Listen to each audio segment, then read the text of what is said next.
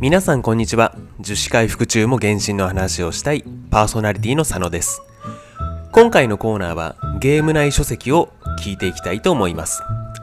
原神のゲーム内には数多くの書籍があり魔人任務だけではわからないストーリーの背景を知ることができます。ただボリュームもそこそこありますし読む機会を逃している方も多いんじゃないでしょうか。そこで今回は音声ソフトに読み上げてもらいますので一緒に聞いていきましょう。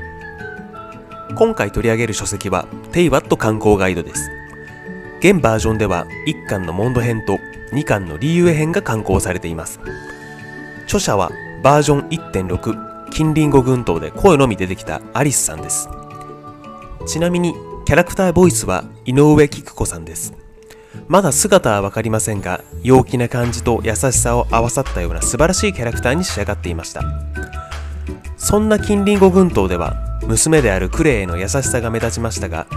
このテイワット観光ガイドを読んでいくとアリスさんのいろんな意味でのヤバさっていうのが分かってくると思います。それではまず第1巻モンド編をお聞きいただきたいと思います。どうぞ。第1巻モンド編テーワット地理雑誌特集号。アリスのモンド機構ダダウパの谷。この谷には繁栄しているヒルチャールの集落が3つある。カリニ谷の中心部の低地に球体の転がる巨大な檻を作りそして周囲のヒルチャールを全て中に入れれば動き回るヒルチャールによって転がる檻はモンド城全ての製粉所5年分の動力に匹敵するらしい。もし年寄りと力尽きたヒルチャールを餌として加工し力強いヒルチャールにあげればより大きな動力が発生すると思う。もしかしたらスネージナヤにある大型工場を稼働させることも夢ではないかもしれない。私の見立てであればこれは実現可能な話だ。けどこの話を図書館司書のリサさんにしたら私を見ながら考え込んでしまった。そして優雅な微笑みを携えながら話題を変えられてしまった。いきなりヤバい人ですよね。ツッコミどころは多々あるんですけどもあのヒルチャールの扱いが特に強制労働の果て共食いさせようとしたりなかなか残酷な扱いしてますね、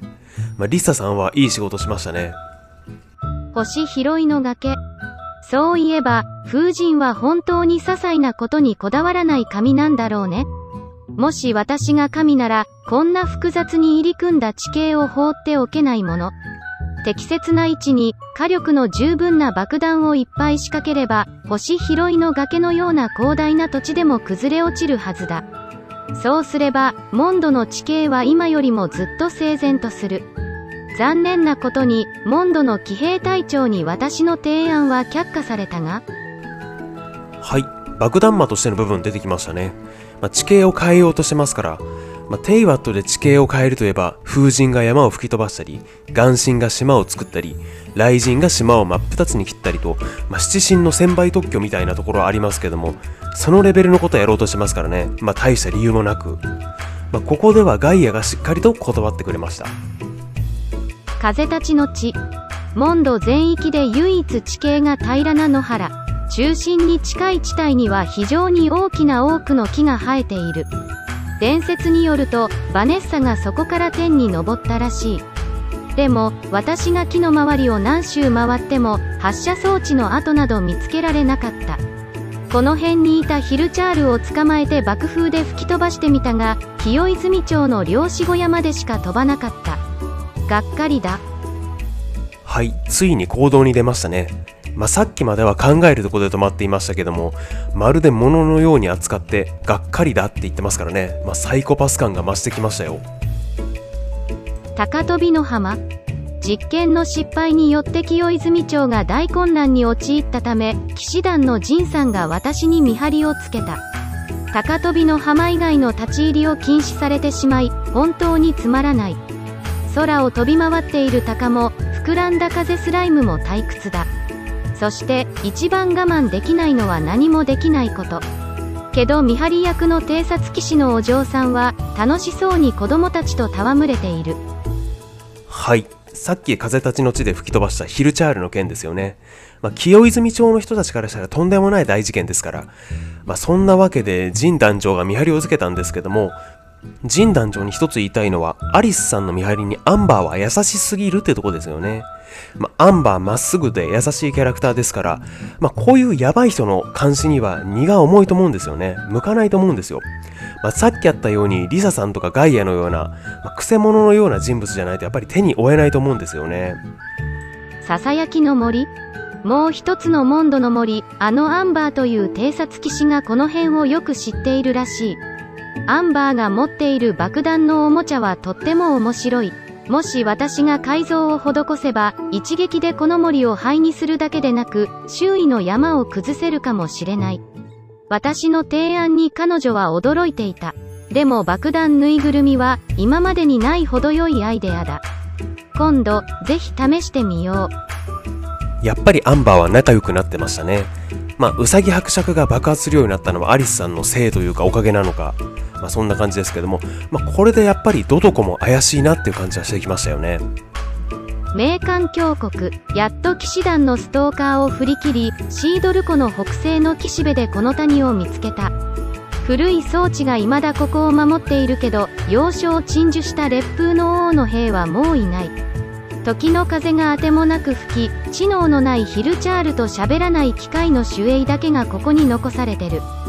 ヒルチャールを使った遺跡守衛を操作する実験がまた失敗に終わり、遺跡守衛がバラバラになった。上に縛られているヒルチャールは、さらに悲惨な状況になっている。もともと損傷のなかった遺跡も半分が崩れてしまった。はい。案の定逃げられましたね。まあ、そしてまたしてもヒルチャールの扱いのひどさっていうのが出てきました。まあ、ヒルチャールからしたら悪魔の所業ですよね、本当まあ、知能のないヒルチャールって言ってますけど、私たち旅人としては、エラマスクさんのデイリー任務で交流してますから、まあ、言語を扱う知能があるってことは知ってます。なので、なおさらまあ残酷に見えてしまうかもしれないですけども、まあ、ただゲーム内でのヒルチャールの扱いってことを考えると、他のキャラクターも日課でどんどん倒してますし、まあそんなものなのかなっていう感じもしますね。風流廃墟？名館峡谷の先に行くと、この巨大な古城遺跡にたどり着く。ここは孤高なる烈風の王、デカラビアンが建造した城だ。古城全体が環状になっていて、その内側と外側の間にスペースが空いている。そこは民一人一人のために用意されたスペースのようだ。古城の中心部には高い塔が立っており、そこが烈風の王の宮殿となっている。人民のために生活の基盤を作ろうとした冷酷非常な君王、この壮大な遺跡にたどり着いた者はまだいない。今後、ここに来た人がもっと簡単に塔を登れるよう、いくつか長い回廊を爆発させておこう。うん、なかなかの効果だ。より古い遺跡っぽくなったね。はい。前半はまっとうな観光ガイドっていう感じなんですけども、まあ、後半に行くにつれてその遺跡の由来など全て知った上での破壊活動ですから、まあ、しかも悪気なくやってるってのが立ちが悪いですよね、まあ、そんなアリスさんなんですけども、まあ、神団長とかに迷惑かけながらですけどもクレイちゃんをセフィロス騎士団に預けて今度はリユエに向かったんです。それでは続きまして第2巻リユエ編をお聞きいただきたいと思います。どうぞ。第2巻リーユエ編低ワット地理雑誌特集号アリスのモンド機構敵化集。北を流れる碧水川が一面の湿地と化している。高くそびえる石門をくぐり南へと向かう目の前には一面の敵草が広がっていた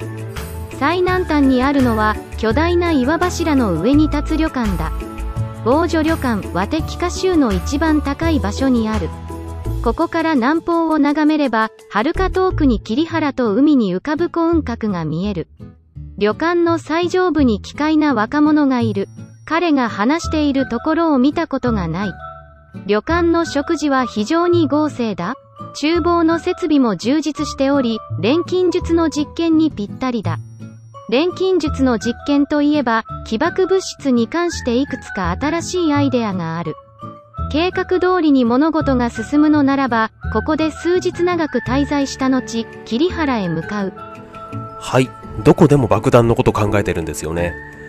ここから始まる理由編では、実際の登場人物などが出てくるところが見どころの一つです。ここでは防除旅館最上階にいる奇怪な若者ということで翔くんのことだと思いますけども出てきてくれました。そんな感じでちょこちょこ出てくるのも面白いですね。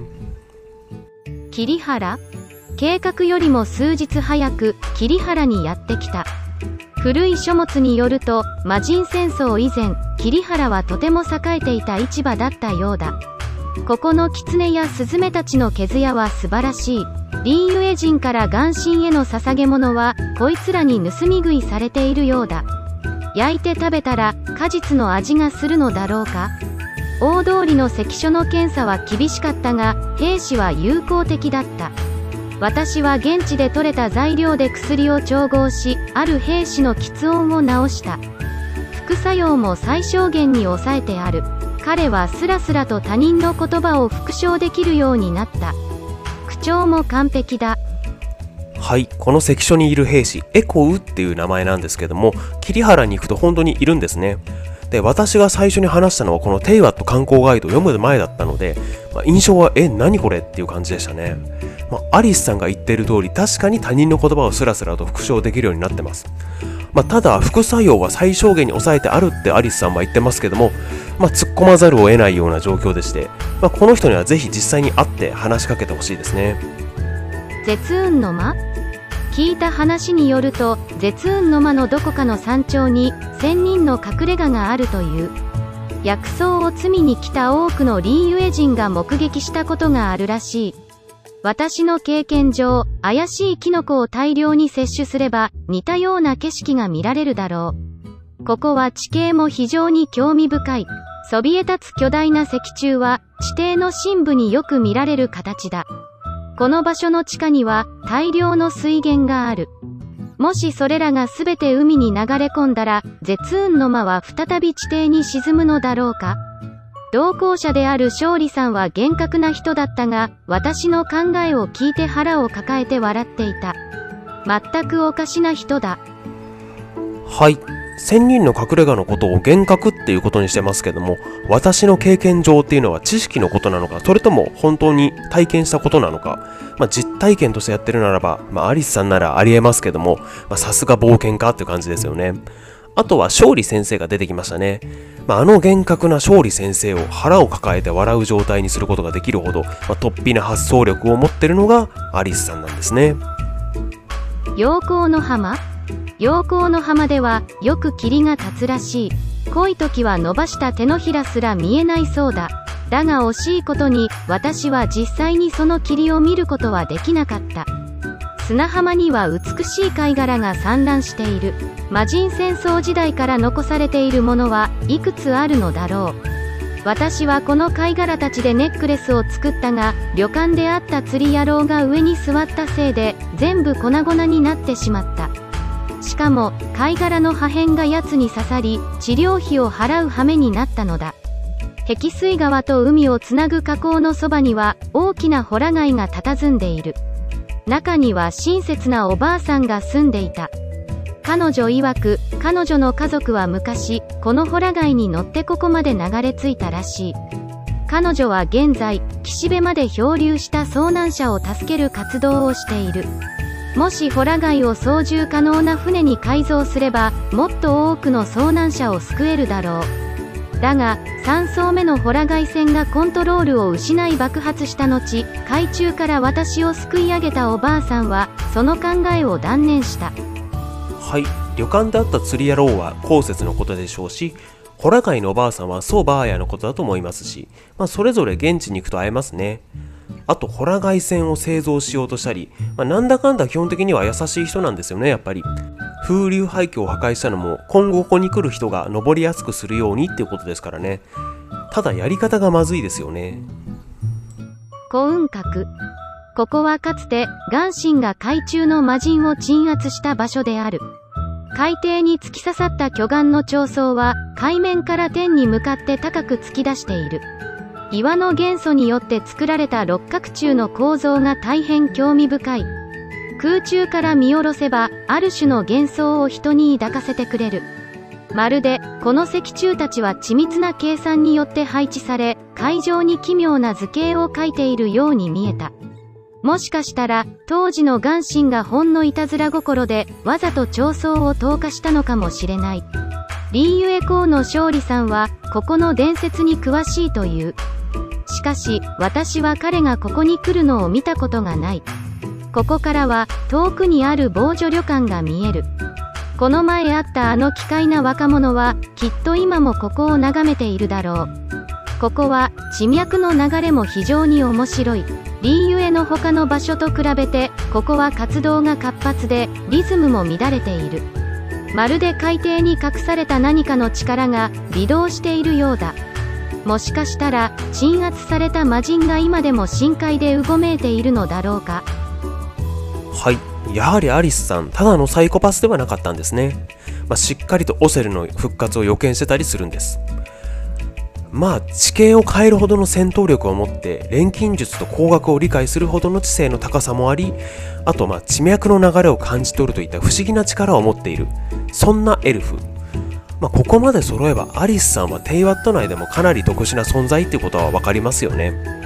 そんな様々な要素を含めてヤバさ言い換えるとアリスさんの魅力が詰まった書籍でしたね、現在刊行されているのはこの2巻のみですが稲妻の手まり少年クジライ坊やの話によるとアリスさんらしき人物が稲妻にも上陸しているようなので3巻以降にも期待したいと思います。以上でテイワット観光ガイドの特集を終わりたいと思います。また次回お会いいたしましょう。お疲れ様でした。